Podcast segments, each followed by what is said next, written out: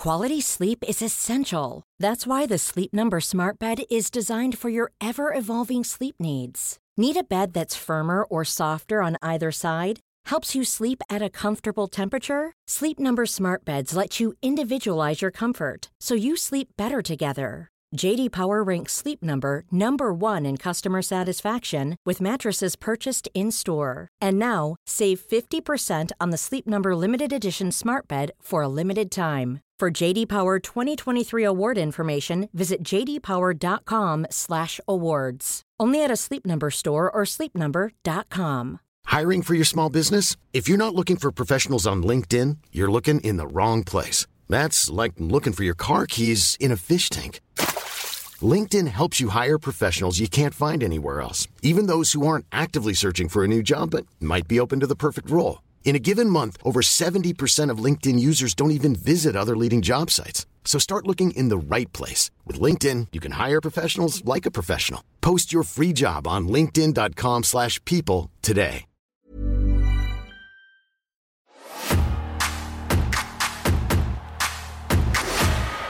Oh, hang on. we haven't tested my mic. Yeah, I've been testing it. It's fine. Oh, you, oh, you cheeky. I've been, wa- cheeky I've been dodger. whilst you've been talking, I've been watching it. I'm like, ah, that's fine. Sorry. That's all. right. Sorry, I thought I had a burp there. False alarm. Oh, there it is. The boyhood dream has come true. All of you, about to find out how ugly mankind can really be. Myself and the clique are gonna dance all over your face. Talk about your Psalms. Talk about John 3:16. Austin 3:16 says I just whipped your ass. High quality return. Welcome!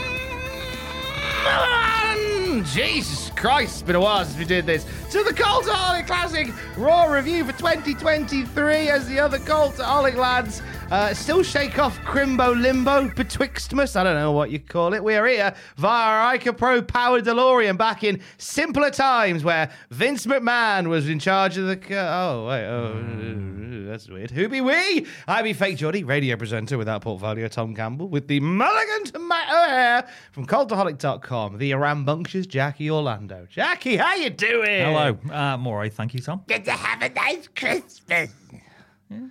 Did, did, did you sit quiet? Just doing all the questions.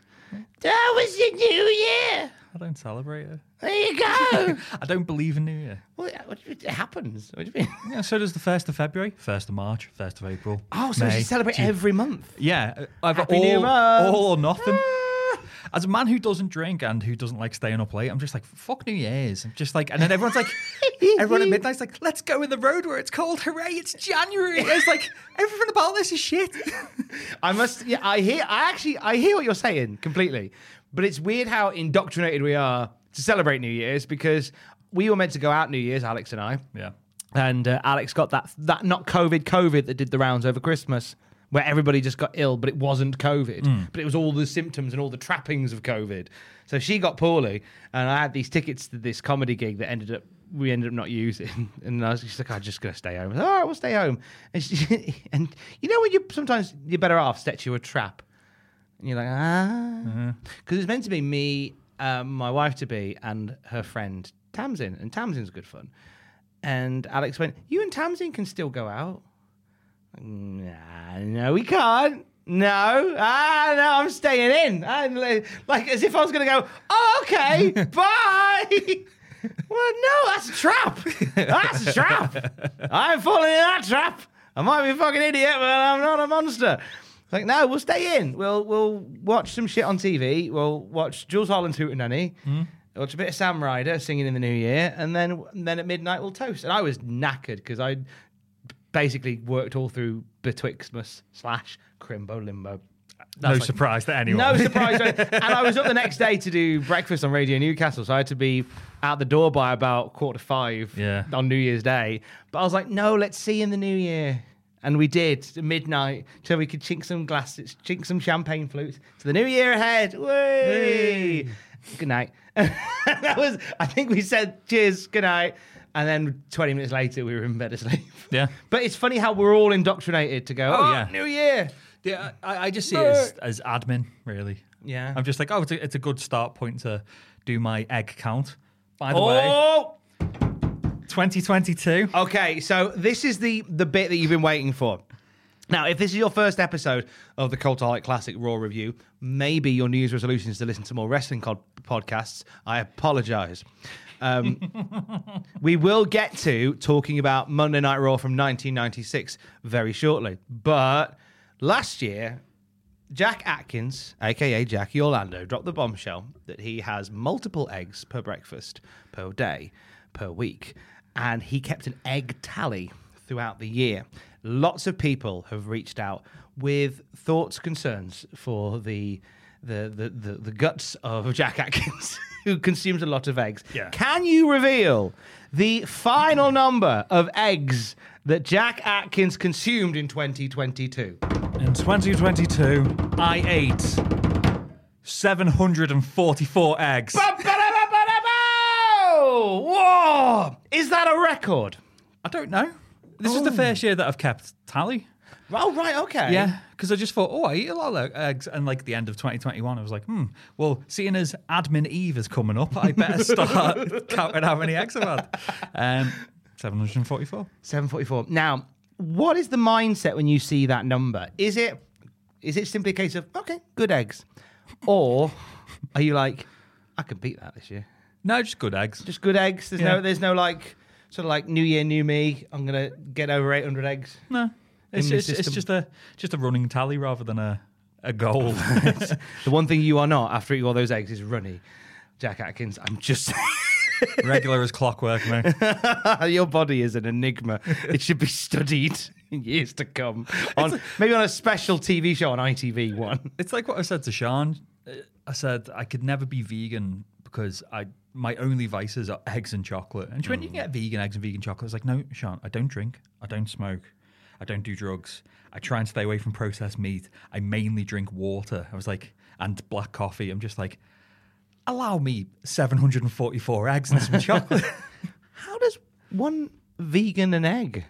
you can get it's it's I think it's like the vegan like a vegan egg white if you need it for baking or for see. using it as an ingredient if you wanted like a vegan omelette. So it's basically just I don't know what it's made of. Probably mushrooms. Everything's made of mushrooms. Yeah, world. mushrooms is very pliable. Yeah, wet mushrooms. Just all pressed together in the shape of an egg. Mm. I've made a vegan egg. Crack it. Why does that sound like something Bulldog would do? I've vegan king. I just molded everything in the shape of with mushrooms into the shape of other things. Here, do you want do you want do you want a cow? It's a cow, like molded out of wet mushrooms. vegan. Well done, Bulldog. You're into the 21st century. What a, Great. what a boy. Cracking. Speaking of Bulldog, hey, cracking. Speaking of Bulldog, um, mailbag question of the week. There we go. James Teager, aka the bisexual Bovril Botherer. Oh, What a name. Yeah. James Teager, the bisexual Bovril Botherer. it's a strong nickname, that, isn't it? uh, says, I'm a chef by trade and hope to one day franchise my own Meat King. Sadly, the Smith family are not returning my phone calls. Not returning ours either. Anyway, just thought I'd ask, how do you think Bulldog would do on an episode of Come Dine With Me? Oh, fucking hell. What a way to start the year. So Bulldogs, he'd, get everyone round. he'd be like, "Yeah, right, mate. So don't worry about our Tom in the corner. He'd be gone in a bit. He's, he's got to go bookies." He's got his socks on the radiator. just the whole house is lit up. But Smoking there's, in Benson and edges. there's just one corner which is just dark, and there's a lamp on and everything, but it's somehow just dark. Dynamite Kid's there, furious. He's gonna gonna put on his Mac and go to the bookies in a bit, bet on the dogs, and then he's like, "Oh right, yeah, fuck, uh, oh entertainment, yeah." He just takes off his top and just stands there, sweating, Hot dogging. just go. Been in the gym all day. Fucking. Uh. Um. So his entertainment is him just standing there and flexing. Yeah. flexing and sweating. But uh, like, like I don't know who, who would be the guy like Leslie Jordan, Leslie Jordan, Lesley Joseph. Who's Leslie Jordan? Lesley Joseph from Birds of Feather would be like, hmm. yeah. start it. It just says Stuffing King. Davy Boy Smith better power slam this first meal. So, yeah, what it is is, is stuffing makes it's a treat any meal. I thought start off with a bang, bit of stuffing, stuffing king. Spoken very well, Dave. that, that arsey little cunt who does the come and die with me narration. Hmm, you're a bit of a twat, really, aren't you, Davy Boy Smith? But what they Davy do, Boy Smith has made stuffing balls because apparently that's what they make in the Wigan mines. So it's lovely. It gives you the energy to do a full shift in man and then have a fight afterwards. Yeah, the energy to, to be walked through a match with Bret Hart at SummerSlam 92, I would imagine, Davy. but Davey's been cheating because, like, round the back, he's actually got Stuffing King, where uh, uh, Bruce Hart's just working, making all this stuff. And he's like, What if I were to purchase fast stuffing and disguise it as my own? Delightfully devilish bulldog. He's a dark for the devilish. I wasn't thinking of Bulldog speaking to himself. I was just thinking of uh, fucking what's his name? Um, old WWF commentator from the early nineties. mean Gene Okerlund? No, uh, Lord Alfred. Lord Alfred Hayes. He's like, "Ooh, delightfully devilish bulldog." just, just in the corner, like like like the person who does sign language on BBC. he pops up. Not in the same corner as Dynamite Kid, who Yeah. just sat there seething. Just just chin in tabs. So obviously stuffing is the starter. Main course. Main course tonight, meat. Keep it simple, Dave. Just meat. And in the corner, who have you got? I know Giles Brandreth, and he's like, "Oh, What a lineup this is. I'm I'm afraid I'm a vegetarian." He's like, doesn't matter, everyone loves meat. I'll cut the fat off for you. That way, veggie. Go on, have it, don't you? Mm. Connoisseur Davy Boy Smith, the British Bulldog, apparently cutting off meat means it's vegan. Well done, lad. Yeah, of, of course, goes well. This is this is No one's, no one's told the British Bulldog that whilst it is indeed the, the appropriate thing to hit a running power slam to win a match, you have to cook your meat first. just plates of raw meat. Oh, it's blue. Mm, They're going to turn the air blue when they see that. Just them serving it with just pints of like brown ale. It's it's like uh, Reeves and Mortimer's food and drink. It's like, oh, yeah, brown ale, off it. All this raw meat washed down with Newcastle brown ale. There's going to be some poorly stomachs and some poor conversation around the table shortly, Bulldog. And then I think Bulldog surprises everyone. Goes, and uh, for dessert, what I've done is, you see here, I've actually made a three tier cake. And it turns out he's got this hidden gift of baking. Oh! And someone's like, "Oh, you should go on Bake Off." He's like, you can bake off, you little twat. Fucking dine with me. and he's made this just beautiful cake, mm, pr- presented wonderfully, and it's all lovely. And he ends up getting a five because everyone's like, the rest of it was fucking awful. We just saw this half-naked man. You've got Frank, Frankie Dettori in the taxi holding up a five. Frankie Dettori! Charles Brandreth, Frankie Tory, Lesley Joseph from Birds Feather, and the British Bulldog. What an episode! What a star-studded episode! Because like you know, the stuffing was okay, the meat was raw, and there was a there was a weird angry man, and the entertainment was just looking at some naked sweaty guy. But the cake was beautiful. Five. Bulldog picking up the win, same way he did with the hardcore title in Insurrextion. But when it's when it's everyone when it's the other episodes when he's voting he's like oh brilliant that one it's like Because he thinks one is best. so Bulldog wins by default because he gives everyone one and brings their score down. The- At the end, they go. At the end, they go. Oh, Davey, well done. You got 497 points. Oh shit! oh, I won. I thought that was lowest. And uh, what charity do you want to donate to the ground to? And Tom comes over and goes, fucking mine. he just this grubby hand, this ashen hand, just reaches into this pot of this plate of money, grabs a handful, puts his mac on, and leaves the room. shotgun over his shoulder, just goes, just looks at everyone in the eye and just goes, evening. There goes Kid on his way to the bookies. A firm bet would have been that that would have happened. so that's come time with Secret Bulldog. Oh, the first tangent of the year. Oh, we're off to a Great strong- question, thank you. The phenomenal bisexual question. botherer. Pheno- phenomenal question. Thank you, James. Uh, classic at cultaholic.com to send a question in next week. Uh, we will get into we'll get into Monday Night Raw from 1996, shall we? I think we've peaked. I think that's. I think if we just if I just clip that off and that's the episode. That's done, yeah. 27th of May 1996. Let's go back to it. Bone Thugs and Harmony, Crossroads, number one. Beautiful. In the US. Uh, number one in the UK uh, with the success of the impending European Championships. Baddiel and Skinner's Three Lions is number one because football is coming home. Mm-hmm. They will rework this song roughly nine times. Yeah. They'll all be shit. we always like the be- the first one. I remember liking the 98 one in 98. Maybe. Because it was still current then. It had only been two years. Yeah, that's that's it. That's uh, But then 98, it wasn't cool anymore because Vindaloo came out and that was cool. and then they did it this they did it last Christmas. Yeah, which I still haven't heard. Oh my god, it's awful. Thirty years of hurt for the men's game. Nah, it's not even thirty years anymore. Um, it's bad. It's just it's, just it's shoehorned. It's crap. Don't like it. Um, I'm sad that they did it. Uh, US. I am sad they did it. US number one movie, Mission Impossible.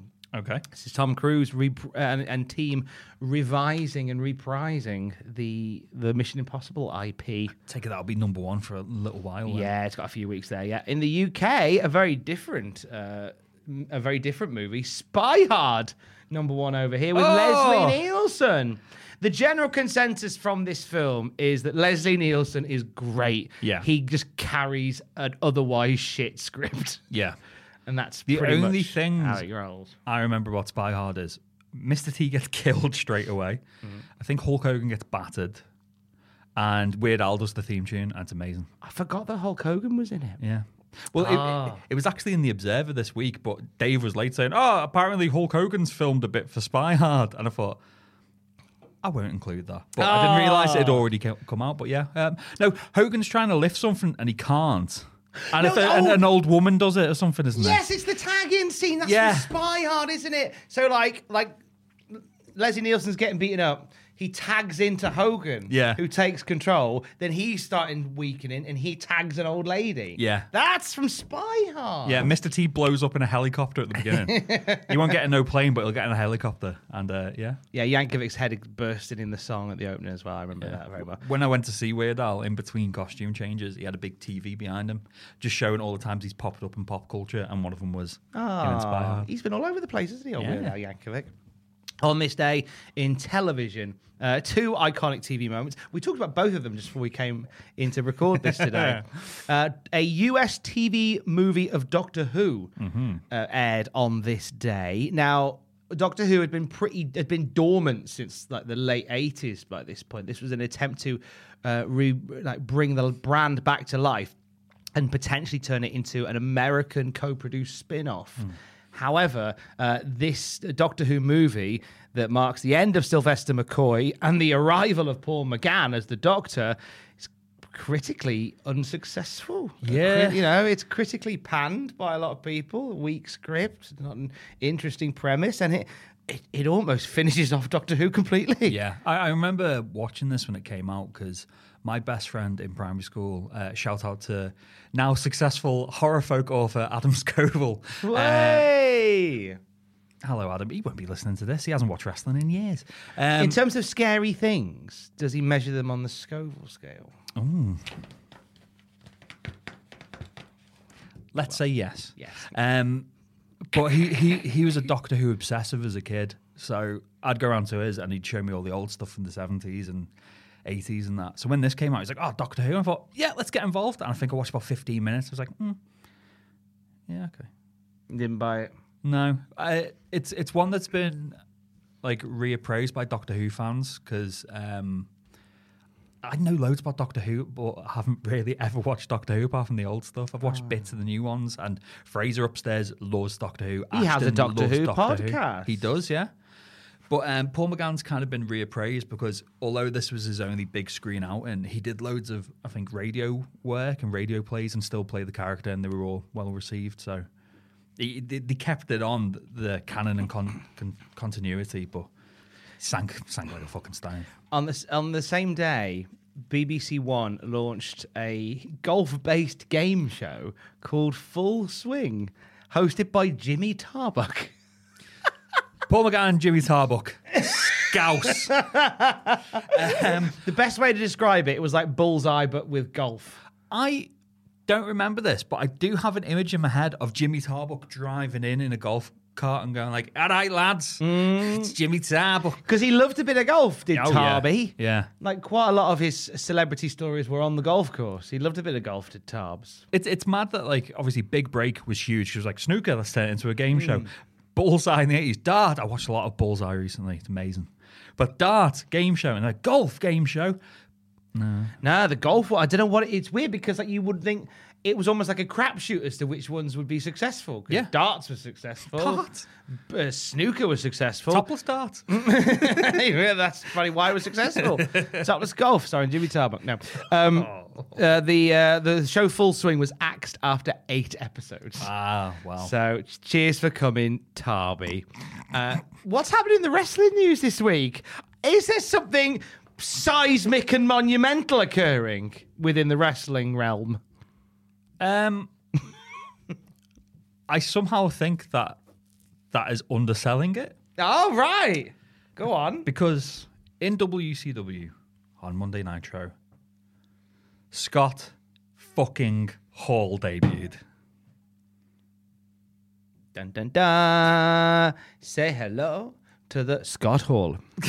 So, yeah, Scott Hall. Well, no spoilers. This is the start of the biggest era of wrestling history. This right is now. where it all begins. So Dave goes over this. uh, This is the Wrestling Observer newsletter dated June third, nineteen ninety six. Dave goes over the the whole ins and outs of the segments, but I thought I'll leave that because listen to the Nitro review because you'll be coming up to We'll it. be coming up to it very soon, and we'll uh, do a deep old dive into it. But there's there's bits here. like, that It's again, I apologize. This is Dave Meltzer word fudge. so as he's put it, he put Hall came into the ring doing his Latino accent and acted as if he was a WWF wrestler who came out to avenge his company knocking WCW. So he's using all the stuff Billionaire Ted, Scheme Gene, Nacho Man, all stuff from the Billionaire Ted's War Rooms.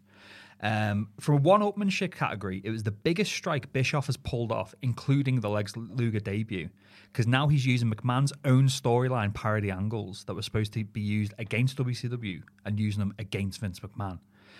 Uh, says this was retribution for McMahon attempting to make a fool of Bischoff Bischoff on Raw a couple of episodes ago. So when we recorded it, like fucking two years ago, um, them saying, "Oh, an unnamed Turner executive wrote us a letter," blah blah blah blah blah, and this is Bischoff just saying, "Fuck off." This is a big fu. Yeah. To, to Vince. So, interestingly, no name was ever given to Hall on the Nitro broadcast, other than Bischoff's frequent references to him saying he wouldn't mention a name because he doesn't want any more legal letters, but you all know who he is. Even when he came out, it was like, Yeah. you know who I am, but you don't know why I'm here. and Hall acted as if he was a WWF wrestler, challenging the WCW wrestlers to a three on three match, and talked about his side taking over and mentioning the war wouldn't be in commentary. Hmm.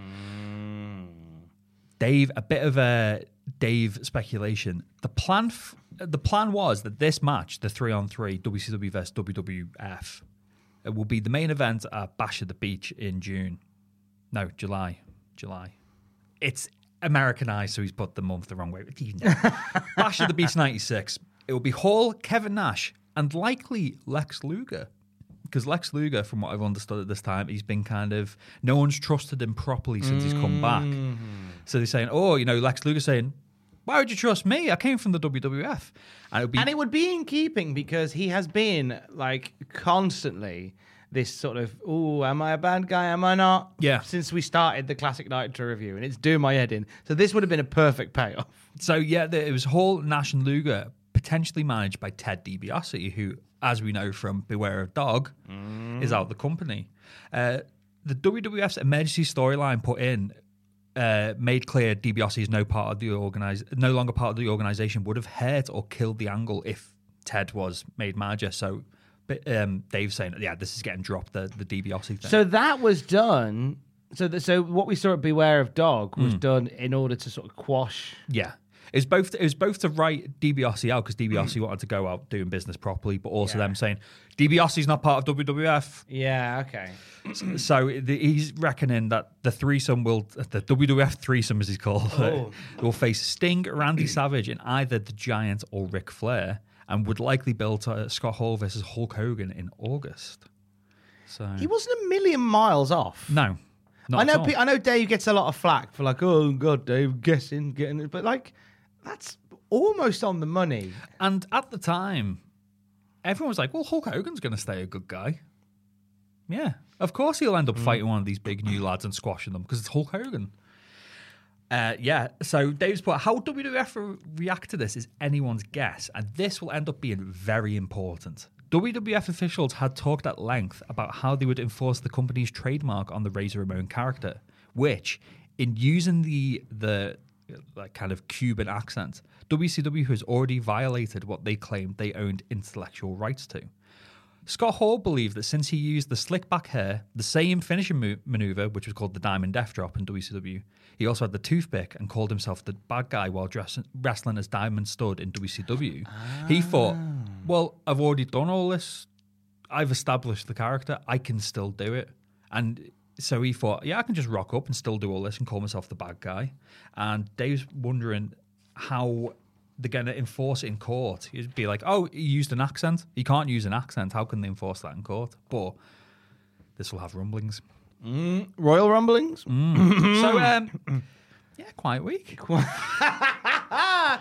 In terms of the other names that had been uh, ruminated to be part of the WWF side in Speech Rabbits in, in Bunny Rabbit Ears. Uh, for WCW, I remember Nelson Frazier, aka Mabel, was Yeah. another name thrown around. Yeah. as like some like an ex WWF guy with a bit of you know a bit of cre- a bit of credence. I'm glad we didn't go there. Yeah, definitely. and what we end up getting is something that changes the shape of wrestling, and that's no hyperbole. We're still feeling the effects of it today. Yeah, to this day, it is it is still a major part of the wrestling timeline, and some nearly nearly uh, uh, 20, 30 years on. Yeah. 06, 16, yeah, nearly 30 years on. Yeah. um, I, I, this was kind of a period of time for me when I was not a rest, not really that into wrestling, so I didn't really appreciate watching it first time round. Hmm. But it's great watching it now as we do this and realizing this is actually a really big deal. And it's I'm amazed at how when I look look at them now, look at Scott Hall walking out on Nitro, how much bigger he looked. Yeah. Like he looked like, even in just like jeans and stuff, he looked like a, a star. Yeah. Compared to when he was in the WWF, I don't know whether that's because it's Land of the Giants or maybe they because they had we hadn't used him as much. Maybe we always saw him in sort of neon green tights and I think it was probably as well because WCW had more money and resources. It's probably just the lighting as well. Mm. It was a bit better because especially Raw around these times, it's quite dark. Whereas WCW was like, we've got studio lighting, and yeah, I think like you said, he looks a star. He's the only man who's ever looked cool in jeans, a bum bag, and a denim vest, and you're like, he's fucking mint. he looked he looked mint. He really did. But uh, yeah, so that's happened. we, we've uh, got some other rumblings in WCW though, some outgoings. The Road Warriors have officially quit. It was the same problem that had- Again? again, but they've, they're actually they're out now. We'd heard rumblings for a few weeks that they weren't happy that Scott Hall and Kevin Nash were getting brought in on supposed mega money, and they were like, "We're the Road Warriors. We want mega money," and everyone's like, oh, "It's ninety six. You're still a draw, but it's ninety six. Let's let's let's not." They wanted ourselves." Road Warrior money. They did. And another potential incoming slash outgoing. Brian Pillman had a meeting with Vince McMahon on the 23rd of May and had a meeting set up with Eric Bischoff for May the 28th, but it never took place. Hmm. It was expected that he'd make a decision as to which group he'll go with shortly. The betting line seems to be that he's going to the WWF, as he and WCW are far apart on money figures. He still wants to continue to do e- interviews in ECW and eventually build to doing one match with Shane Douglas, which apparently WWF was agreeable in letting him do. Hmm. So They can be when they want to be, be agreeable. Definitely. As we see with Karl Anderson rocking up at Wrestle Kingdom. yeah, To do the deed in, in under 10 minutes to Tama Tonga. God, Wasn't even a terrible match until the finish. no, no. The finish was like. But we were just- Everyone forgot what a stun gun was. But we were just sat, sat there going, "They've done all this for Karl Anderson." Poor Karl Anderson. I like Karl Anderson, but so um, some WWF bits mm-hmm. going back last episode we had was In Your House Beware of Dog. Roughly 7,000 years ago. Yeah. And obviously, it was notable in that the Shawn Michaels just wasn't happy. Apparently, he was really furious after the match and had an in ring temper tantrum at the guy who cues his music, which was edited off the replay show. And I was reading a report from the actual what was broadcast and the stuff in the dark. And Jerry Lawler said some outrageously racist things for Heath in the dark matches. And I'm not going to repeat them because even I winced. And I have strong, thick skin. um, other WWF news there's a Superstars taping on May the 28th in North Charleston, South Carolina, that saw a tryout match with Matt and Chip Hardy beating the Overlords. And the Hardys also had a dark match tryout before Raw. Matt and Chip Hardy. I don't know if this is. Sometimes that's Dave mishearing. Mm. Like, like with Cliff the Rock, Cliff Johnson or. Yeah, but it, I thought it was weird saying, oh, yeah, they all looked very green. I was like, what, the Hardys who've been constantly on WWF TV doing jobs for two years? Yeah, and, and now, do we know who the Overlords were? I didn't check, no. because I couldn't find anything about them. I didn't know whether it was another Who- tag team repackaged, whether it was the Barbarian and the Warlord or something else. Who would get brought in in the next couple of years? Headbangers, maybe? I think they've been on as something else. Hmm. Not to say they wouldn't have tried them as the Overlords. Yeah. But it's interesting how, as you say, like the Hardys have been doing like dark matches and jobber matches for years, Yeah. And now this this feels like their first look at them. Yeah. Ma- Matt and Chip. Matt and Chip Hardy. Chip Hardy. Uh, s- someone who loves Chip. The belief is that Vader isn't getting over as the killer heel they'd hoped for. Just the one Chip Vader, you sure? Um, although he does look to be the favourite to win the King of the Ring, according to Dave. Mm, that would have been fine. Vader's lack of getting over is being blamed on his weight by WWF. And Dave's put, not that Vader isn't too heavy, but inherently you can't make a killer heel out of someone who isn't pushed as a killer, basically. He's saying Vader got over immediately with the monsoon angle, which he did. And then what we've noticed from times, his matches had been going on too long. He should mm. be killing people, and he's not. And Dave's put WWF should know better because they did the prototype of how to do this with Yokozuna, who wasn't even knocked off his feet for months, and they fed everyone till he was over, and then used them to get others over, gave him the title, etc. So it's this whole idea that on the odd occasion, Vince, if he doesn't like somebody, he'll just put them in a situation where they look bad to justify. Well, there you go. yeah, Look bad. We watched um we watched Drop Dead Gorgeous last night.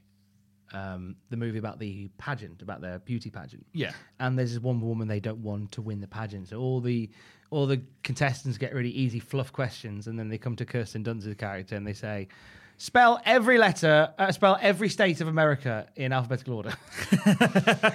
and she does it, but it's like I feel like they, I kind of feel like they kind of push put Vader in these situations because they can always justify it by going, "Well, look, we're wrestlers, pal. You've got to go out there and work for." However long you need to work, hmm. but if they really liked him and they really wanted to make it work, they would like they did with Yokozuna. Yeah. They would protect him. this is Vader who got over in every other promotion ever and was pushed to the moon for just mowing through people. Mm-hmm. and they just choose not to here. Yeah. But he look, eh, even even this week on Raw, comparatively to other promotions, he doesn't look as strong. No. Hmm. There are rumblings of more top of the line wrestlers talking about leaving WWF for WCW because the speculation that Vince McMahon offered Marc Mero and Brian Pillman some sort of strong deal or a guarantee, which obviously, you know, the, the one thing to piss off a locker room is talk of money. Uh, I don't know if Brian Pillman will sign with WWF, but some say that he had the first, what was it, the first guaranteed contract in wrestling? Oh, I don't know about that. I, I, that's news to me if that's the case. I'm pretty sure. Well, maybe the wording's wrong, but something where it wasn't just, oh, we'll pay you this, this, this, and this for your dates. It's like, here's your downside guarantee. Mm. This is how much you are getting because everyone was starting to jump left and right. So they, this is where they start bringing in like contracts with downside guarantees. Yeah, I'm pretty sure of it. Don't quote me on that. Mm. Fuck off. So who were the wrestlers again that were upset by this? pretty much everyone. Again, this is rumblings and hearsay. Yeah. Because if you're in the mid card, say if you're picking a name out of thin air, this hasn't been written down. Say if you're Goldust and you've been putting So on Goldust was upset. he was upset. Yeah. But then you see Marc Mero and, and apparently Brian Pillman coming in and being like, ah, Marc Mero, that guy who's beneath you on the card, he's getting paid far more than you. You'd get a bit. Mm. And Dave said, you know, it's the it's the same as the Road Warriors in WCW that we just talked about, but the roles reversed. And he's put with the exception of Shawn Michaels, whose motivation is no longer money since he got that huge inheritance that we talked about. A fan died and left him millions. Yeah. He said Bret Hart, who hates Hulk Hogan and Ric Flair, and Undertaker, who can't take his gimmick with him. There are no untouchables when contracts expire. A different world about to break out here, isn't there? Yeah, Different world. It's where everything gets a bit mucky in it. And, and they try and, and they want to lock people in. The downside guarantee will become a, a regular feature in wrestling. And, and, and, and it's something that Kevin Nash will exploit to the highest order. Fair fox to you, Kevin Nash. Fair fox. Uh, talking of Fair Fox, according to one source, the storyline conclusion to the Davy Boy Smith Shawn Michaels deal was supposed to be that it would come out that it was Diana who tried to seduce Shawn and he turned her down. And then, as the woman scorned, she made up this tale. The same source said that neither Diana nor Davy were comfortable with the portrayal, and that won't be how it ends up. So instead, they just kind of ended it by going, oh. Yeah. Uh, two last bits from Japan. Two sides of the coin from Japan here. So in all Japan, Akira Taue is the new Triple Crown champion. He, he beat Misawa for the first time in singles action. Spoiler: This will be Taue's only run with the Triple Crown, and it won't last long. So that's on the serious side of Japan. On the bollock side of Japan, Big Japan. They had a major show in uh, Hall before a sellout with a gimmick match of having a giant balloon in the air over the ring that exploded at the 7 minute and 30 second mark of the main event and would drop 30,000 thumbtacks to the ring. Wow. I miss the days of wrestling being berserk. I need those days back. We need some wrestling promotion that is just going to stick a balloon full of thumbtacks above the ring. In, you know, in, in, Wrestling's bollocks. in, a, in a safe way, of course. but yeah, but Wrestling's bollocks. We can't all take it mega serious and go, I want to fight you and win a title. No. I want a fucking unicorn on a pole match. I want to. well, as I've found out working with you, you and I kind of split on what our kind of favorite wrestling is. yeah, big style. But even you and I agree that there's so much room for bollocks. Yeah, we meet. It's in a the- variety. We meet in the middle all the time. Like there's like I don't think there's a wrong way to do wrestling. No. I obviously you always do it safely, but I don't think there's a wrong way to do it. Yeah. I see the absolute merit in a heavy hitting Kings Road style Hmm. match. I think I think they can be quite compelling, incredibly compelling in some cases. I love when wrestling is bullshit. Yeah. I like when it's sports entertainment. Yeah. You know, you, I, am not like I'm not 12 years old and, and sticking my flag in the mast of one particular style. I'm not gatekeeping any Yeah, particular exactly. because it's life's too short. Come on now. It's it's it's burlesque at the end of the day, isn't it? it is burlesque. The There'll be- boys. There'll be a mime pretending to lift something. There'll be someone with a lovely arse and a big glass. There'll be someone telling bawdy jokes, and then someone will end off the night with an accordion. Whoa. Sounds like my dream stag do. Four quid, pasty pea supper. Don't forget the raffle. What a lovely night that is. So uh, yeah, that's But all. talking of the raffle, oh, raffle news. Come on. talking of the raffle, um, Alex and I are still working our way through that big fucking Toblerone that we won at the Oh, Cold Holiday Jesus. Christmas party. Alex won on the bingo as opposed to the raffle. And uh, so obviously I booed and shouted fix as she went up to collect her prize, which was a human sized Toblerone. Massive. And we opened it after we got back from our Christmas festivities in Yorkshire. And we we're like, I wonder if it's just like one big Toblerone. It probably is just like lots of little Toblerones in a in a novelty box. Nope. It is a fucking huge novelty sized Toblerone. Ooh. A, a, a pyramid of Toblerone is probably about that big. How thick? Oh, dummy thick. Like How do you eat it then? Because Now- regular oh. Toblerone can hurt. I tell you what, I, I, I, you can eat it dry. Good luck. Hmm. I was a monster on Sunday because I thought I really want a bit of that Toblerone. I've got a bit of a sweet. I said, "Do you want to, do you want to go half on a on a slab of Toblerone with me?" She went, "Oh God, no, it makes me sick." Okay, I'm gonna have a little bit of Toblerone, and I A had little bit. I had, a little bit. I had one slab, like broke my wrist snapping off a bit of this Toblerone, and it was really hard. Put it in the microwave Oh, for about a minute and a half. Ooh. But it was just all melted. It melted dead quick. So I was there with a spoon, eating like, like it was like it was like eating a plate of Nutella. Mm. you know, going like, I feel really sad. I've had like half of this. this was a really good idea initially, and now I've had half of this. I'm like, I feel really sad. This is like too much now, but I can't stop eating. We've got a combined age of 70. and I'm sitting here thinking, it's a good idea, though. Good that. Yeah, yeah, do it. If you ever win a novelty sized Toblerone, whack it in the microwave. Dear God, take the foil off first. Have you ever put uh, minstrels in a microwave? Um, no. You don't want to do too long, maybe about 20 seconds. The, the integrity of the shell stays intact, the inside goes all Ooh, melty. it all goes hot and chew, hot and, mm. hot and nice. Mm. What if we put minstrels in an air fryer? Because we can, we became an air fryer family. That's how outrageous it might work. How ex- right? This is shows how you're getting old and boring. How exciting is it on air fryer day? Oh, amazing. Eh, Most days are air fryer days now. Mm. Because it's just, it cooks things ridiculously quick. To the point where the first time I did it, I put sausages in there for like 15 minutes. I was like, oh no! Too long! Sorry, I've ruined breakfast. Tell you- Literally, needed, it needed like a wink at the air fryer and it was done. Sean once made a carrot cake in there Oh! on the bake setting, and it was superb. nice. And reheating pizza in it is a game changer. oh. Because they've always said that the best way to reheat pizza is actually to fry it with a bit of water, but do it in the air fryer. And yeah, it's That's a really nice it's hot. idea. The cheese and the toppings is nice and melted, but it's still crispy rather than going either solid or chewy. I saw someone making an omelette in the air fryer. We've done that. Sean didn't like it, but I was fine with it. So, because you kind of just like it's like you pour all the wet ingredients in, don't you? Yeah. And then just oof, and then give it a minute or two, and then you've kind of obviously once you put it on the plate, it's food, isn't it? Yeah. So you're not too worried about the the structural integrity of the omelette of the omelette. Talking of um, boring and exciting things at the same time, I'm sorry if the sorry. We'll get to the rest of the. Welcome to the classic raw review. We got a new vacuum cleaner yesterday. Oh, what's up? we went for a shark. We've got a shark. Oh, it's so good. They're good, aren't they?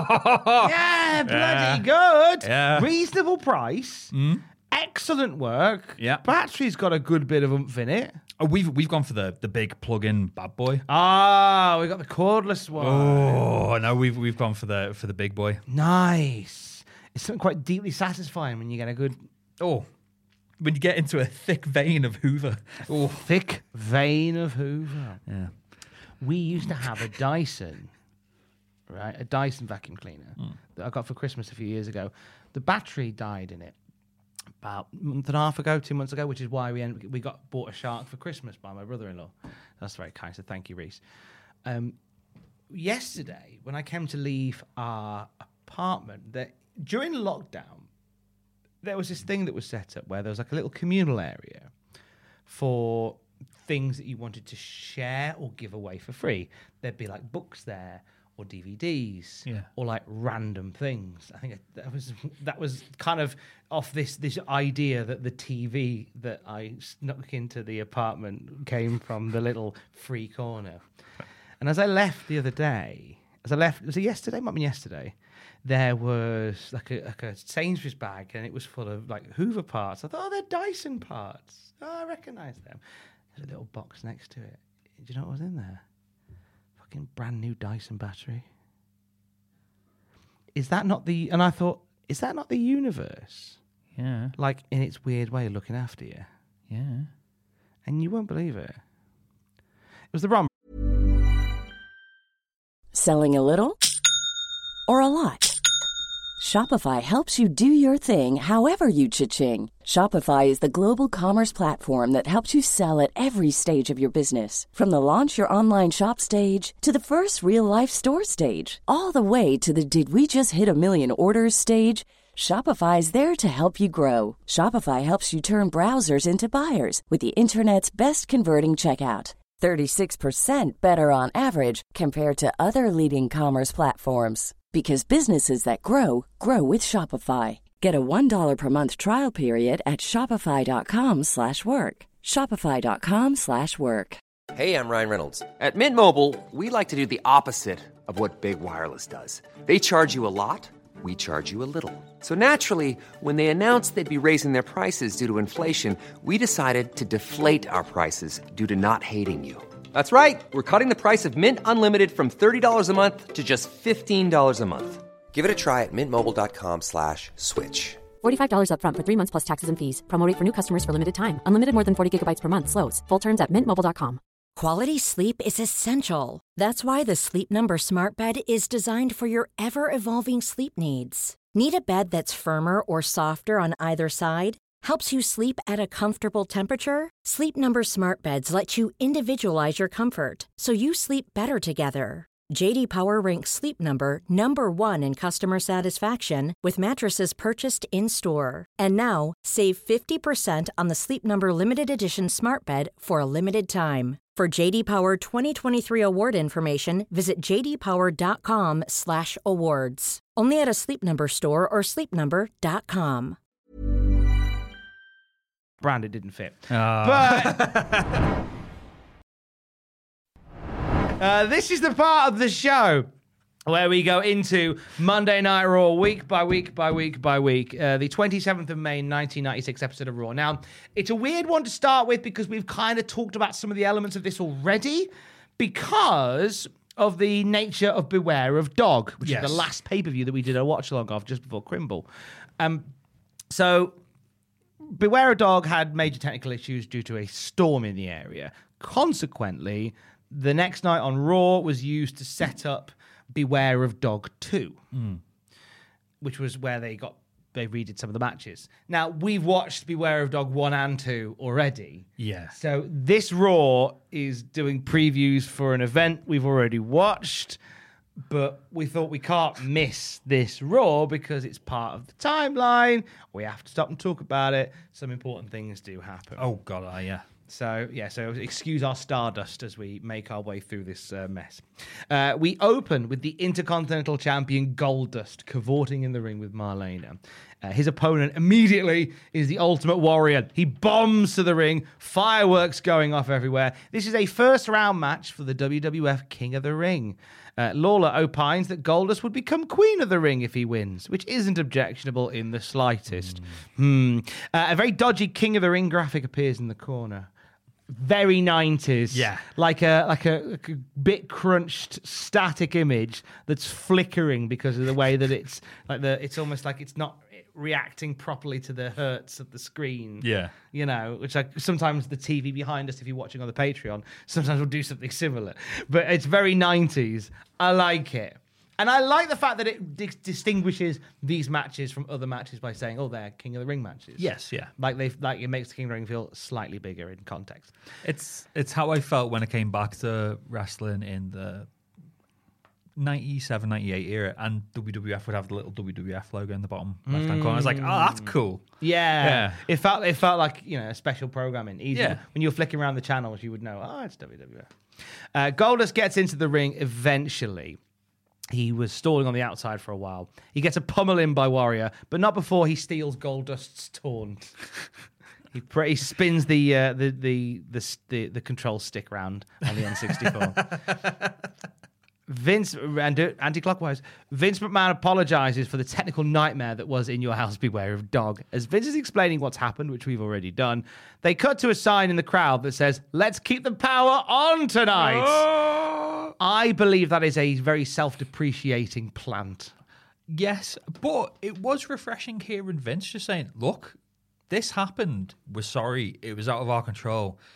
God, we'll give you some shows." Usually, you can imagine Vince be like, "No, it's not my fault. I could kick the shit out of Mother Nature."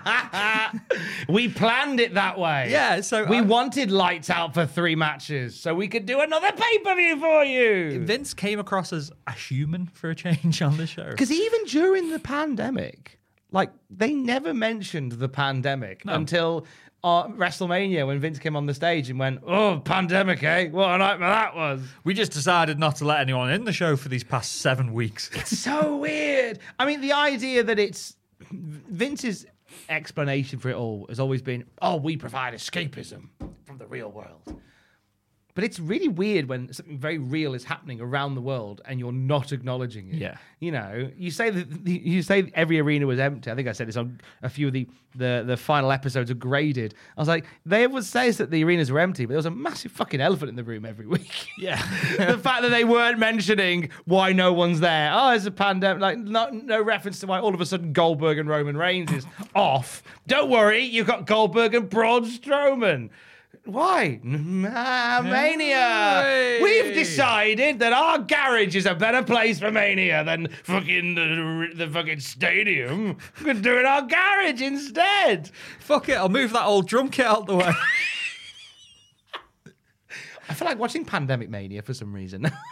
It was. It It's a bit sad. It was sad. really sad. I was most sad for Otis and Drew McIntyre. I was like, oh lads, you've both worked so hard. I feel like the Otis moment wouldn't have happened on the main Mania card. Do you know? No. I think that they would have given more time to other things. I feel like a lot of it, uh, like like there was like an Elias, like the Elias match that was on the card. Yeah. I wouldn't have made the main show. No. no way. I think it was a case of who's around, who can film in the next couple of days. Congratulations, you're on WrestleMania. the, the in the can taped WrestleMania as we're all getting our head around the fact that the world has just fucking stopped. Wow. We've lived through like something they'll write about in textbooks. Oh yeah. You know? That's incredible. Two things. Two things. 9-11 as well. That's true. Jeez. Three things. Hmm. Um, that massive Toblerone. That massive my- on, on top of my cupboard. Um, Goldust gets into the ring, as you say, pummeled by the Warrior some more. Vince is talking about the Ultimate Warriors comic book here, the number one selling comic book in the world, apparently. It's all about the art of Destrucity, the Warriors' self belief system. We can't do it justice. Hmm. OSW review go into deep, deep depth on this comic book. Speaking of OSW review, Oh, yes. so there's me, Boxing Day, ah! Getting in the shower. When I have when I get a shower, I just put a podcast on the background. Having, you know, I don't know why I'm miming. Everyone knows what a shower is. And then I hear a familiar voice barking at me. And in true Father Jack fashion, I was like, how did that gobshite get on the telly? Is he never off me hair? yeah, I've not. Of course, we haven't spoken since then, have we? And I turned around and I was like, thank God this isn't a video call because it would just be nothing but my cock. Again. Yeah. A, God, it happens at least once a week by accident. Thanks, Jay, Steve, and V1 for letting me crash your show. That was honestly massive life achievement. Yeah. Ma- I've watched OSW for years, Yeah. and the you know and. Uh, and, and the fact that Jay reached out and went, "Do you want to do our ad break questionnaire?" I was like, "Fucking yeah!" And I was like, "Right, how do I do?" Like being me, I was like, "Right, how do I do this proper?" So they're north. We're going. We're filming. it. I said, "Right, do you mind if I film it in front of an, an audience?" They're like, "Nah, if you can." So I was like, "There it is." Yeah. And bless Jay, he said, "You've now ruined the scale for ad break questionnaire." Well, that's that's your because I watch a lot of OSW. I just put it on the background when I'm pottering around because it's it's it's brilliant.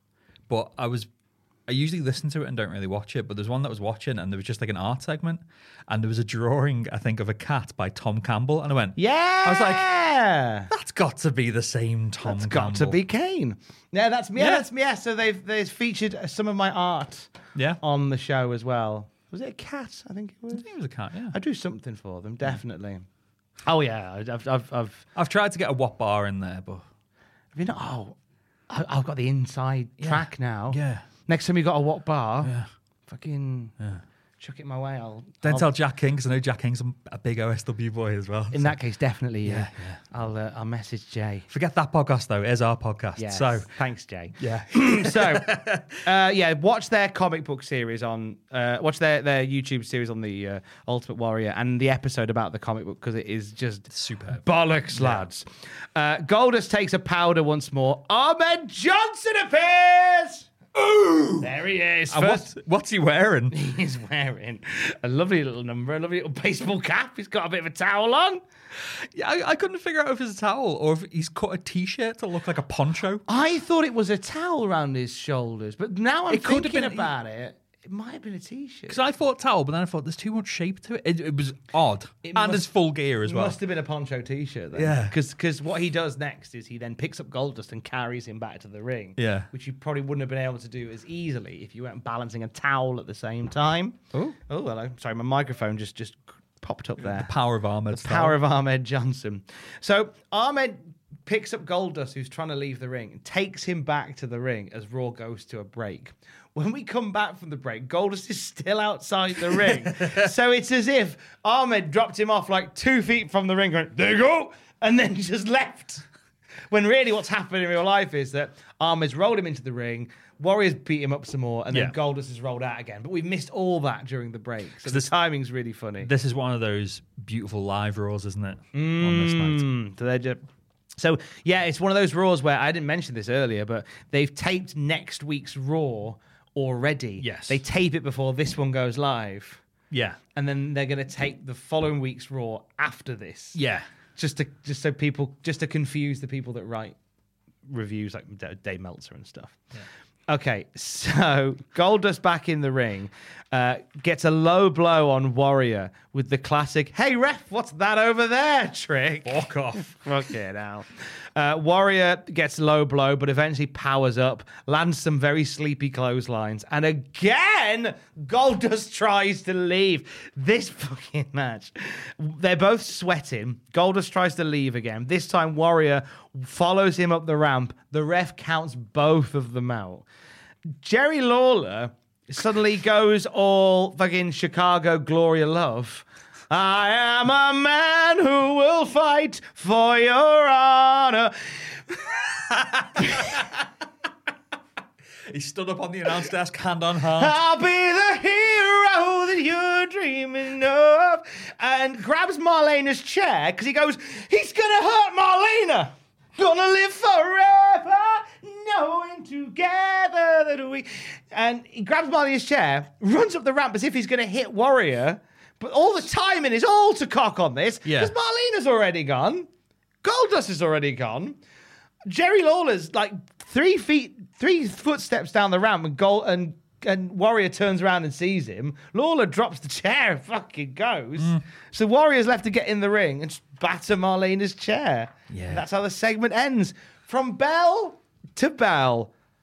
Fucking useless. Nothing was achieved. There wasn't even any progression in the King of the Ring because they're now both out of the King of the Ring. Has there ever been a tournament in WWF where someone doesn't get a bye?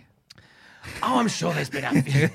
they are they are favourites. I don't mind a buy in a tournament because it, it gives the baddie Oh, like, yeah. some real like power, some real Yeah. energy to go like the good guy who's grafted through all four rounds, and then the baddie who's just coasted to these fresh as a daisy in the final. That's good tournament story shit. That, but this is just useless. And but it's also very in keeping with Raw and Nitro are very similar. Uh, For some reason, they've got this weird thing about they don't like people losing matches. Yeah. clean. Well, there it's was- all got to be messy. There was the reports that they're going to start bringing in some kind of lower card guys to build up. To Yes, be we jobbers to talked the about stars. that, didn't we? Yeah.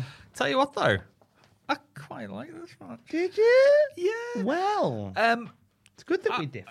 at one point, Ultimate Warrior hit a fucking belly to belly and a really nice power slam. I was like, oh, there we go. It was right. Let me get this out of the way. It was too long. Yes. The fucked finish was shite, but it was okay. It set the seeds for potentially Goldust versus Ahmed and Ultimate Warrior versus King. Are either of those being good? Probably not. But d- didn't mind. Mm-hmm.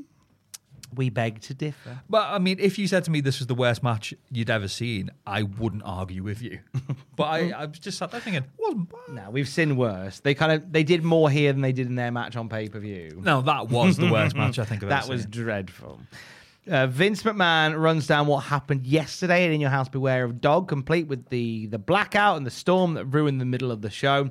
He reveals that tomorrow there'll be a make good on pay per view. You can watch Beware of Dog 2. Call your cable operator now and shout down the phone, Give me In Your House Beware of Dog 2. Which is, I, I'd like to think people just did that and gave no context. And it's like, what? Sorry. like, "D- dog. Dog, give me the dog pay per view, and everyone gets crufts. that's the game. That's stupid game, stupid prizes. Uh, so the show would feature the matches that the TV audience missed, and most of the people sat in the back of the arena also missed, including a rerun of the Caribbean strap match between Savio Vega and Steve Austin. Ted DiBiase and Steve-O are backstage and they add a caveat say that if Austin loses, Ted DiBiase will leave the WWF forever. Well, this was news to me. Well, it's not like we talked about that last time we were here. was it? Uh, he will, yeah, he he left. He's gone. Um, we watched in your house as in its entirety last time we were together, and he's gone. WCW have thrown some money at Ted, and Ted is away. And Vince McMahon has taken a close look at Steve Austin during these strap matches and thought, This is what we talked about during the Yeah. um, the, the watch along, where Steve in the Steve Austin for the first time is being considered more than just a good hand in the mid card. This is the this is the equivalent of coming out of the friend zone. yeah. It doesn't happen very often, but it's very exciting to see it happen, and we Oh, wish yeah. you the best of luck. We're all rooting for you, Steve. We're rooting for you, Steve. Get some cock. Um, I meant money. I meant money. Speaking of cock money, Oh. here comes Sunny, the hussy of the tag team division. That's mm. not me being a dick. That is essentially what she is being booked as. yes. She started with the Bodydonnas when they were tag champs. Yeah. When the Godwins won the belt, she moved briefly over to them. Yeah. And then at In Your House Beware of Dog, she planted a kiss on Billy Gunn. Billy fucking wore the face off her. Good lad. Yeah, yeah, you, know, you get your you get your one chance, you know, in for a penny. that led to the Smoking Gunns becoming tag champs, and now she's out here in her Daisy Dukes as a Smoking Gun lady. Do you know what I noticed as well? When the guns came out, their vid- on the video wall, it was just videos of just Sunny looking gorgeous on a beach. I was Yeah. like, yeah, that's the story. I think if Sunny had become our tag team, our tag team manager, I'd Yeah. have said the same thing. Yeah. Get the video of Sunny up there. Fuck it. There you go. Uh, they're facing the Bodydonnas. They are livid about about Sunny jumping ship. Hillbilly Jim is on commentary. He's livid. Uh, his boys lost the tag titles, and Phineas is a heartbroken, thick little boy. Uh, because of that dastardly Sunny. Hillbilly talking to him, like talking about him like he's a child. Like Phineas doesn't understand, and I'm trying to make sense of it to him. Like Phineas is just like, but but dad, but pa, she loved me. Brandine, she loved me. I was just looking at Hillbilly Jim, He just sat there for. He'd make a good Hagrid.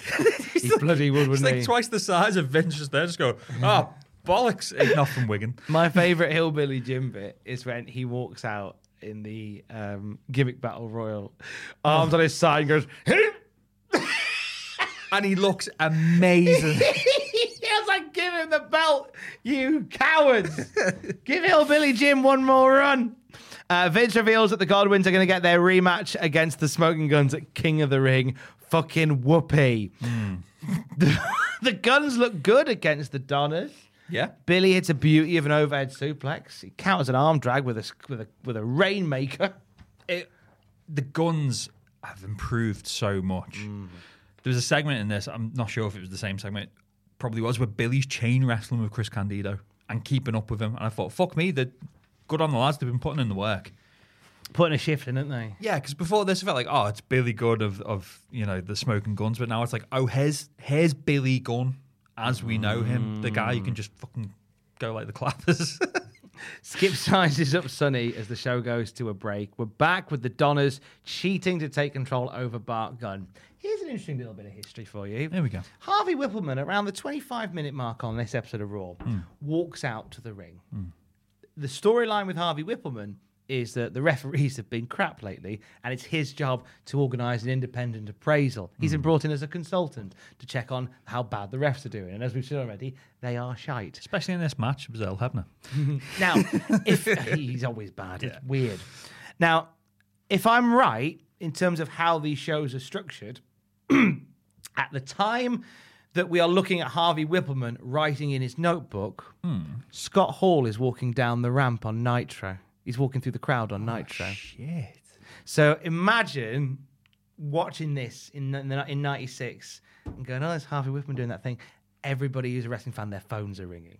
Yeah. Fucking turn over now! Fucking Scott Hall! But I'm looking at Sunny in a little Daisy and a hat. Scott Hall! Who's Scott Hall? Razor Ramon. Oh, fuck. Oh shit! So that was so. If I've got the timing right, that was happening at the time that that was going on. That's cool. So I tried to listen to any cadence from Vince's commentary to see whether he because there was something when when when something happened was it when yeah when Luger turned up on Nitro Yeah. you can hear Vince's voice I think it's when Luger turns up you can hear Vince's voice There's one thing. Is he trailing off or? Yeah, like he's a bit distracted. It's either when Luger turns up, or no, it can't. Or can be. It can be when Luger turns up, or when Bischoff gives away all the results. No, it can't be that. It's it's it was something to do with Bischoff. It was something to do with Bischoff because it was while I was on the show. Yeah, I'm sure it must have been. It must have been when Bish, when Luke. I remember Jarrett walking to the ring as Vince was hearing something or being told something. Yeah, yeah. Classic at cultaholic.com if you know. Um, but, but I couldn't pick up any sort of cadence here that made Vince e- like f- like he didn't seem to sell it. No. There was nothing here that suggested otherwise. But who's to say that during the breaks he wasn't just fucking losing his mind? Yeah. Not there's anything he could do. Yeah. Skull's a free agent. What are you going to say? Uh, as Harvey Wippleman is on the ramp taking notes and as Scott Hall is making history a few channels down the line, Phineas Godwin heads to ringside He looks fucking furious. and he says, You know who I am, but you don't know why I'm here. That's right, Phineas Ramon. He's flicking slop at people. Chicken Instead bones. Of, chicken bones, even better. Uh, Phineas heads to the ringside. He's furious. Uh, he's trying to shout at Sunny, and Sunny's not having it. Hillbilly Jim's trying to calm Phineas down. I showed you me bum. you said you liked it. He said we'd be friends. Go on. He said we'd do a kiss. Come See me bum. Come on, look at me bum. Henry's out going, you don't want to look at your bum, man. I want to show me bum. Uh, Phineas uh, then is led to the back, and uh, that's their involvement done for the night. Meanwhile, Billy gets knocked to the outside. Sunny rushes to his aid. This is where we start learning uh, the, the the sort of the dichotomy between Yeah. the guns now, because Sunny and Billy are very much like the the, the couple, and Bart is just fucking getting on with the job because Bart get, eats a double uh, slingshot suplex, and then as Chris Skip comes off the top rope, Bart manages to reverse a crossbody into a pin. Well, it was all Candido, let's be honest. It was all Yeah. Candido, and get the three count. Yeah. And uh, the Guns retain the titles with uh, Billy Gunn and Sunny making doughy eyes at one another outside the ring as it went on. Yeah. Well, Meltzer was saying that for him, this match was a bit of a failure. Because in his words, he was like, "Well, the guns are acting more like heels, and the thing is, in this in this thing, Sunny is the heel, but because everyone loves Sunny so much, she's just getting cheered out the building. So he's like, oh, but So the Guns were meant to be the goodies. Gu- no, the guns were meant to be kind of healing it up slightly. I think the story they're trying to say is, oh, Sunny's a corrupting force. Look at these lovely cowboys battering Tom Pritchard. But um, that's how we read it anyway. But I just thought it was just people love Sunny. Why fight the cheers? Yeah, there is that. What did you think of the match? I thought, you know what? I thought it was a decent enough match. Like technically, fundamentally, a good match. Yeah. Distractions everywhere, but fundamentally, it was a it was a strong match. Yeah, I've the in ring action was really good. Like I was saying, the, the guns have really improved, and it's it's hard to look bad against Pritchard and Candido. Something felt a bit off, and I couldn't figure it out. I'm not too sure if it was the over focus on Sunny, but at least the tag team scene feels semi interesting. There's at least stuff happening. Yeah. it. like even even if the stuff happening is Sunny being in it, Yeah. there's at least stuff happening, which I think is important. Yeah. We get another recap of Beware of Dog. Uh, this time it shows Shawn Michaels ripping up the subpoena and the controversial double pin that briefly saw our boy Davey hold the world title. Well, technically, his wife, Diana Hart Smith, who held it upside down, Upside in a still photo very briefly. there's, a, there's a timeline somewhere where Diana Hart Smith is the world champion. Vader is out for his main event match. He's facing Ahmed Johnson in a King of the Ring qualifier. Big lad fight. Ah, this is a this is a, as close as all Japan as you're going to get today, sir. On commentary is the Slammy Award-winning King of Hearts, Owen Hart. Uh, he has his arm in a cast. Uh, Vince asks if it's really hurt, and Owen's like, "Well, I wouldn't wear it if I was, if it was all right." Uh, Owen assures him he'll be bigger and better, and he's going to win King of the Ring, despite that. Never mind that though. We had a a little insert here, didn't we? Fucking well did, mate. The Sega Saturn Slam of the Week. You were saying before about the King of the Ring graphic being really 90s.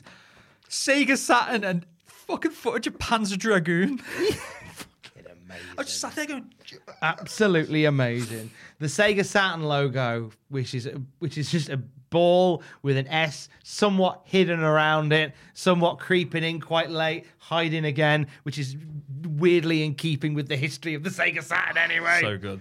Um, slam of the week didn't show a slam, so thanks. That's- Do you want a few bits about the Sega Saturn at this point in time? oh, go on. Okay, so the Sega Saturn, uh, notorious Sega hardware bomb. Yeah. Uh, it all went wrong before the thing had even come out because Sega Saturn had seen the uh, seen the world of com- computer gaming changing very quickly with the PlayStation on the horizon, Nintendo co- concocting up something special with the cartridges. So they decided. So the the the CEO of Sega went, "I know, we're going to release it early." Four months early. They went to E3 and said, Hey, you've heard about the Sega Saturn? It's coming out. It's coming out tomorrow. To which all the retailers in America went, What? No, you haven't told us this. All of the all of the retailers in the Western world were completely caught off guard by this announcement that the Sega Saturn was ready now.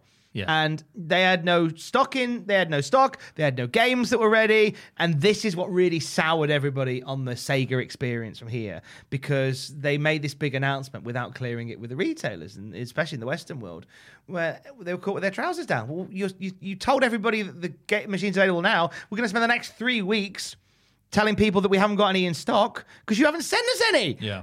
And this led to a real rush to get it to get it ready for the Western market. Uh, my favorite Sega Saturn story, you have to have a favorite Sega Saturn story, is Clockwork Knight, which is the platform game about the toys and the wind up. Um, the wind up knight, the Clockwork Knight, uh, and his adventure through the through the house. It was meant to be one game, but they made this announcement. They went, "We need some fucking launch titles." How's Clock- Clockwork Knight? Oh, already about halfway done. Fuck it, dude other half, make it Clockwork Knight 2, release the first half. And that's what they did. So Jesus. Clockwork Knight and Clockwork Knight 2 were meant to be one game. But because they fucking shat the bed and released this thing early and they caught them off guard, they're just, half that'll do. Clockwork Knight. Was it the Saturn that Sony killed with one word? I think it might be the Dreamcast. With the price? Yeah. Yeah. Because the 'cause I think I think it was the Dreamcast. That's too late, isn't it? Maybe it was. I because I know that, I know the thing you're talking about, but I thought they were talking about the PlayStation 2. Ooh. because they because they came out and shocked every. Maybe it was the Saturn. Yeah. Maybe it was the Saturn because in that same thing they went, "Hey, it's going to be three ninety nine and it's available now." Ha ha! Eat a dick, Sony. And then the PlayStation rep came up and just went two ninety nine. and everyone just went, You cool ah, bastard. Cool bastard. Two ninety nine. Like we're gonna undersell it by hundred quid, and then from there there is this there's this catch up with because you know. Saturn is so fucking expensive to make. Yeah. They have to release their games at a certain price to make money back. But now they're in a price war with Sony who can afford because it's so and this was another issue with the Saturn. It was a development nightmare as a tool. Like developers said, we can't get our head around some of the, the technology to make games for this. Tomb Raider came out and it was all fucked because like they like, like, there was issues with like the polygon design and stuff, and it was all glitching. It was like, it's your fucking equipment, mate. It's fine on the PlayStation. I can even remember at the time as a kid, my brother's mate was a big Sega guy and he had the Sega Saturn. I remember seeing Virtua Fighter thinking, why are there so many angles? Everything's made out of Toblerone. Oh, don't talk about Toblerone, mate. There was obviously the, the whole fun about the Sonic the Hedgehog game that never was for Yeah. Saturn because again, like your flagship character, you got to have something in the in the pipeline for him, right? Yeah. Okay, what is it? We've got a game uh, we've written about the cartoon series. Well, the cartoon series has just finished. Yeah, yeah, mm, we're gonna start again. Okay, so how's that going? Oh, we're just we're gonna release a Mega Drive game again. Yeah, Yeah. 3D special stages. Yeah, and that's thank you. And also collector's edition with all the Mega Drive games on. Uh, and it was shit. God love them. Sega's console war, because of all of this, was done.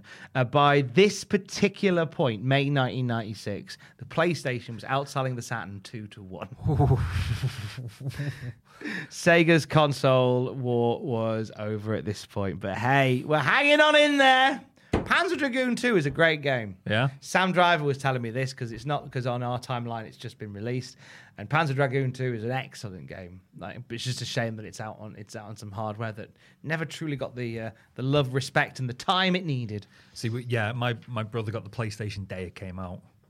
So never really touched the Saturn. That's the problem. Like, and a lot of people went that way and just went. "Nah, it's just- PlayStation was a phenomenal bit of kit. Yeah. we've been Sony. We've been a Sony house ever since. Like, I, we got our first PlayStation when I lived uh, back home, and I got the PS2, the PS3, the PS4. I will no doubt get a PS5.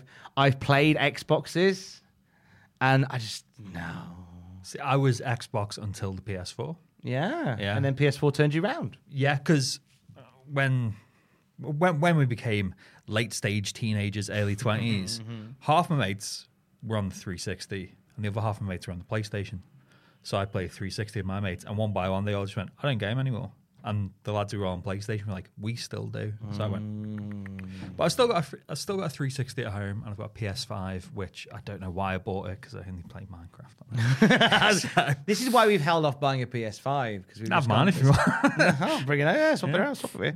Um, do you want a cat for it? I've already got two. Aw, they get on fine. It'd be a great sitcom.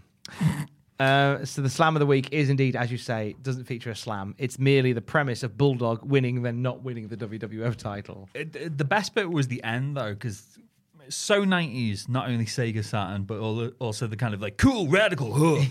And at the end, it just cuts to a claymation cockroach going Sega. I was like, I rewatched it about four times because like that's that's amazing.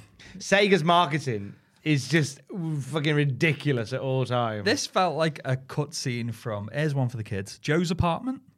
Ooh, I don't. Ooh, MTV's first ever film starring Jerry O'Connell in a flat full of singing cockroaches. Wow, I've not heard of this. Yeah. Well, there you go. I imagine that's popped quite a few of the boys that listen to this. There's a character in it called Walter Shit. So there you go. There's some homework for all of us there if you've not heard of Joe's apartment. Raw is sponsored by Big Red Cinnamon Gum and Got Milk. Milk. Do not chew gum, then drink milk. It's disgusting. Oh, especially cinnamon. Uh, Ahmed Johnson, Vader, King of the Ring, fi- King of the Ring opening match. King of the Ring final, one would, one would dream. Ahmed batters Vader.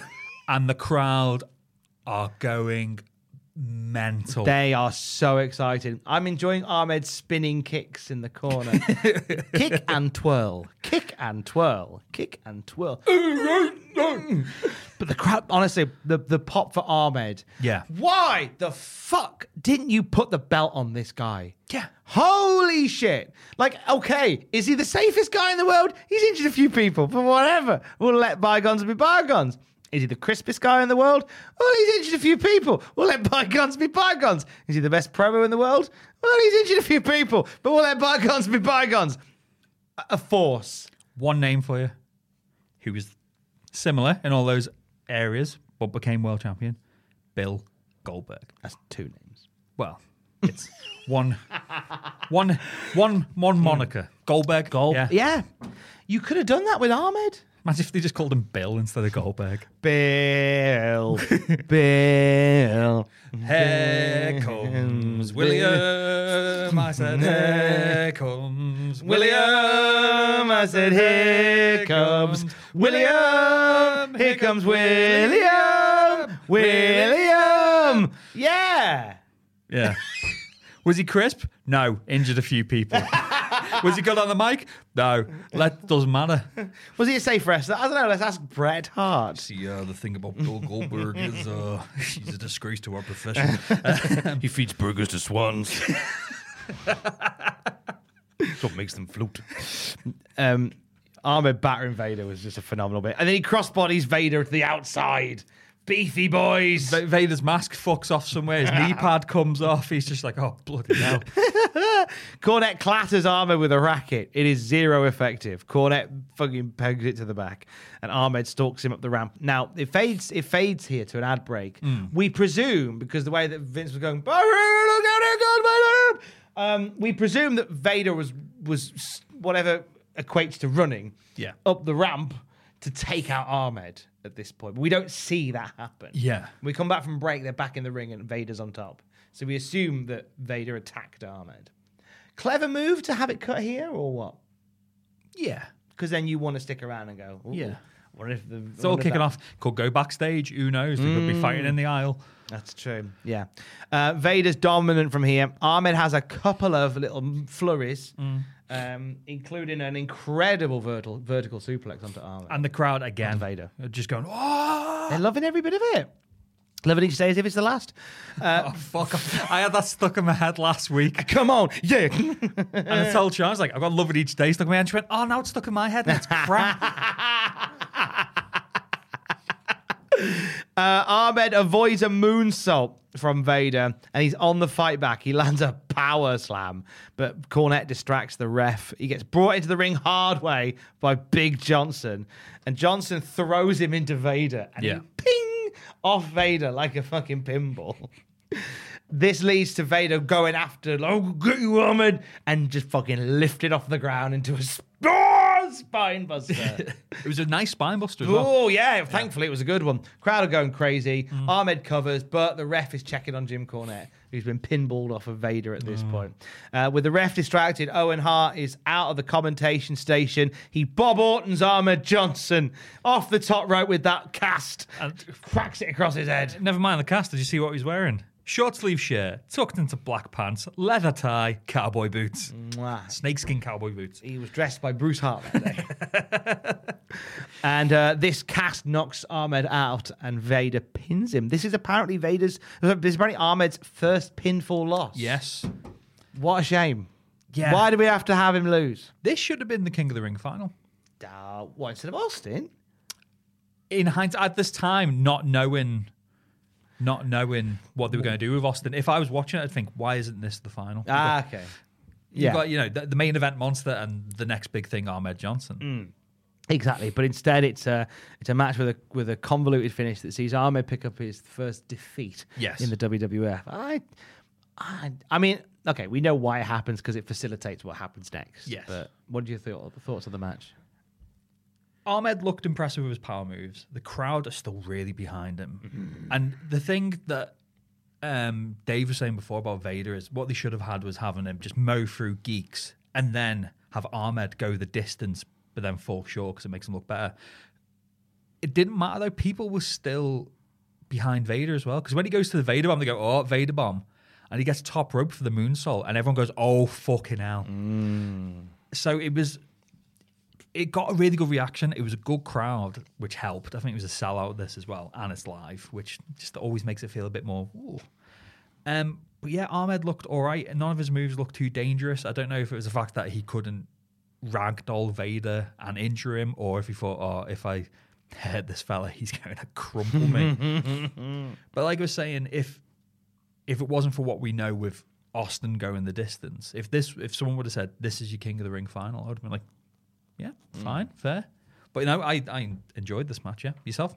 I enjoyed it. Yeah. Heavy, hard hitting, heavy hitting nonsense. Yeah. Ahmed looked great against Vader. Yeah, Um, I'm just sad that Owen had to get involved for the finish. I wouldn't have been too upset if something had happened and Vader had knocked him out and beat him clean. Yeah. I just want a few clean wins and losses. Yeah. Don't seem to get them.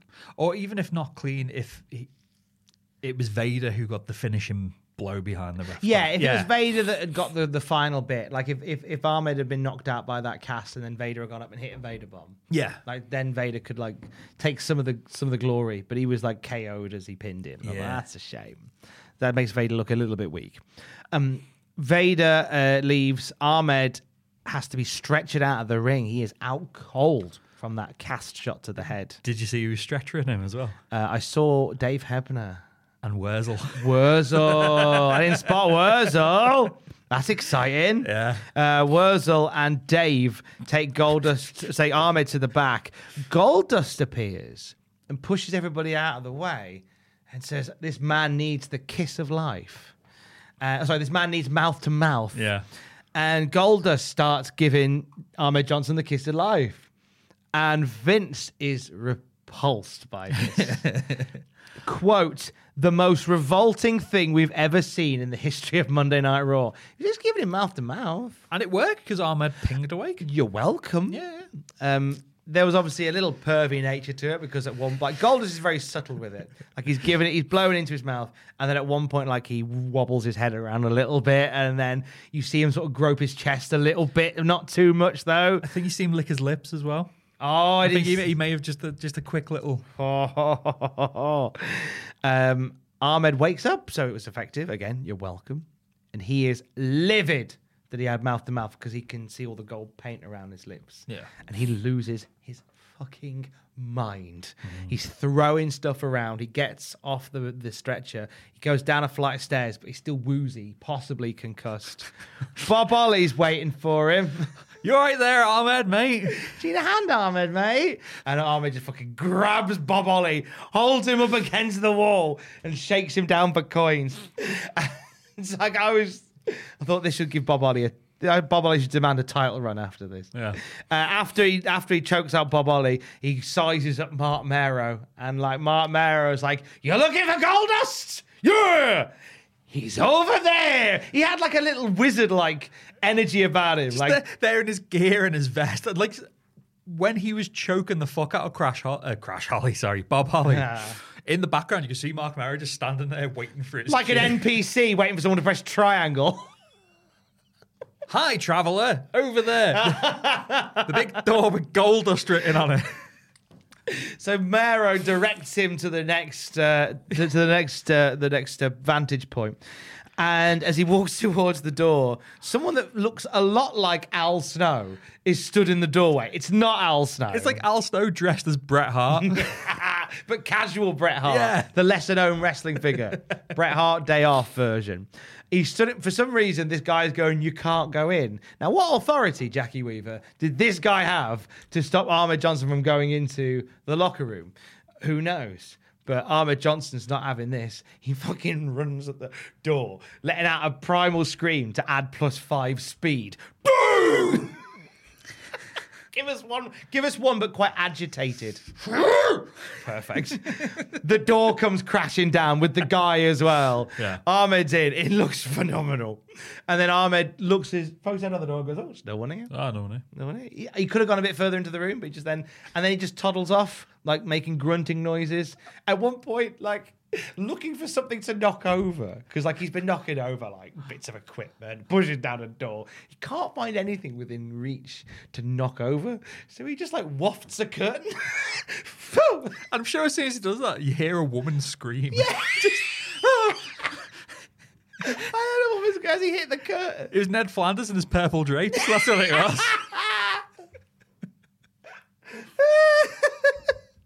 And then he walks off into the distance like the end of the Hulk as the show ends. And Vince McMahon, Vince, bless him, the, the perils of live TV. We're going to show you a replay of what happened. Oh, that's the end of the show. Good night, everybody. Signing off with Ahmed walking off into the distance, looking to gut Goldust for bringing him back to life. Um, thoughts on the end segment of Raw? It was great. It was really. It made. Ahmed Johnson look like a badass rather than just being squeaky clean. Oh, oh, I've lost, but bloody hell, he's going up to another face, Bob Holly, and throttling the bastard. Just be like, okay, you are. I'll smack you in the face. Where's Goldust? He's been taking liberties, son. Hmm. I thought it was great, fantastic, really good. I think it's the it's the best we've seen of Ahmed. Yeah. and it will. I think it will lead to a title, not the hmm. not the one that he needs, but but we'll get one out of him anyway. what were your overall thoughts on Raw? I thought it was I thought it was fine. I thought there was like Yeah. a story that tied through the night with Goldust and Ahmed. Yeah. that bookended the show. Um, it it was a weird one because obviously we already a lot of the things they talked about we've already talked about. So I think from next week it'll be interesting because then it's like a clean Yeah. slate off to a, a bright new era. But it, obviously it'll be whatever was taped before this. I thought that I thought the main event was the best part. I thought Yeah. the last I enjoyed the last ten minutes of Raw more than the first thirty nine. Yeah, yeah. But uh, not, not say. I mean, the first match I didn't enjoy. I didn't enjoy the first fifteen minutes. Thought the the tag match was fine. And then I thought the main event stuff was excellent. How about you?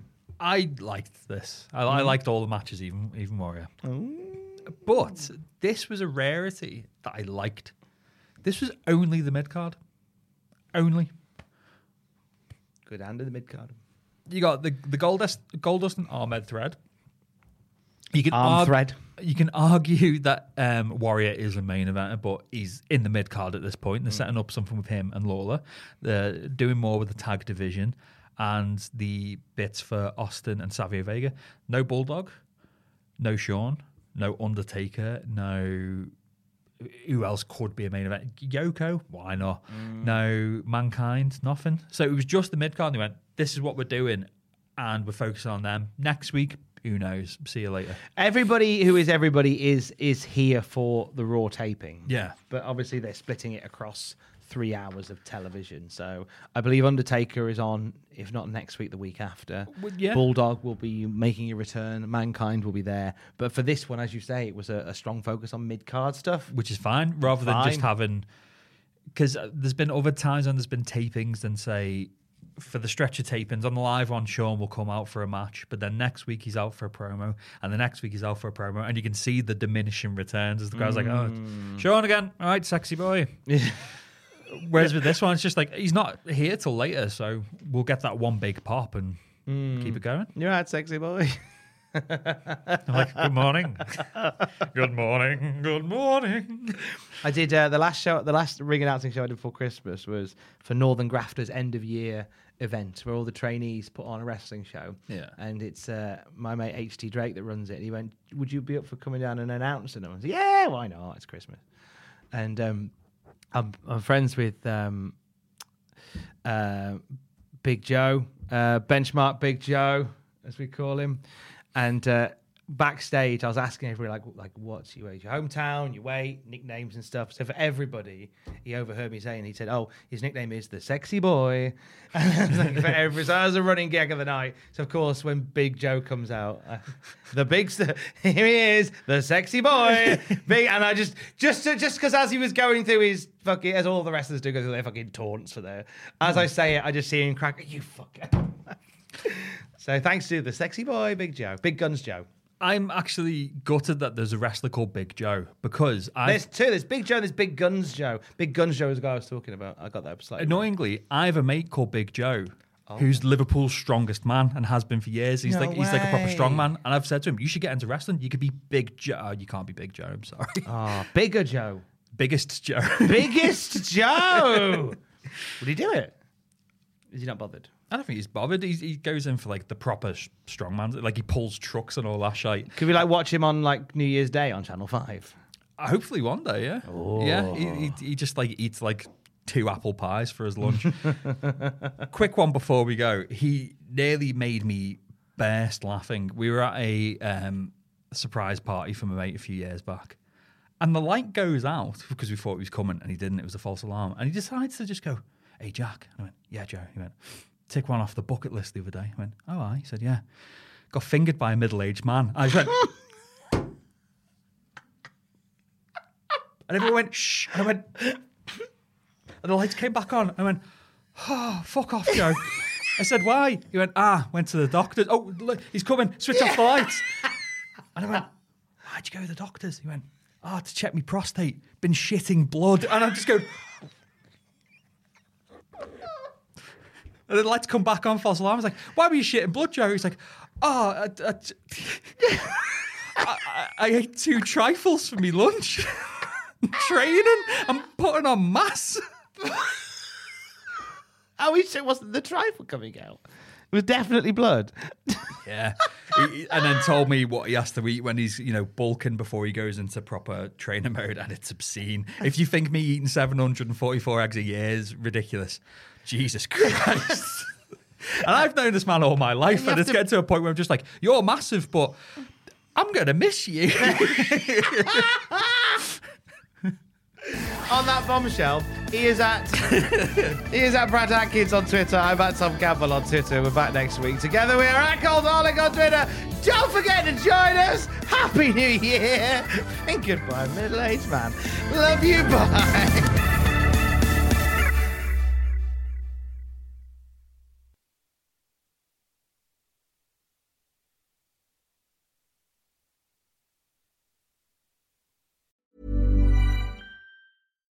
Hi, I'm Daniel, founder of Pretty Litter. Cats and cat owners deserve better than any old fashioned litter. That's why I teamed up with scientists and veterinarians to create Pretty Litter. Its innovative crystal formula has superior odor control and weighs up to 80% less than clay litter.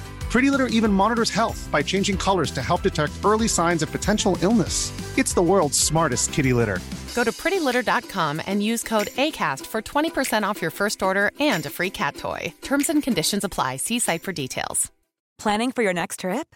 Elevate your travel style with Quince. Quince has all the jet setting essentials you'll want for your next getaway, like European linen, premium luggage options, buttery soft Italian leather bags, and so much more. And is all priced at 50 to 80% less than similar brands.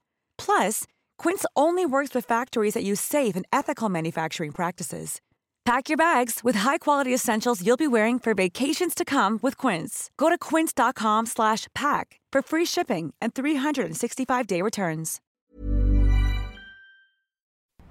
For all the wrestling headlines in just 10 minutes, search Cultaholic Wrestling News on Apple, Spotify, or wherever you get your podcasts from.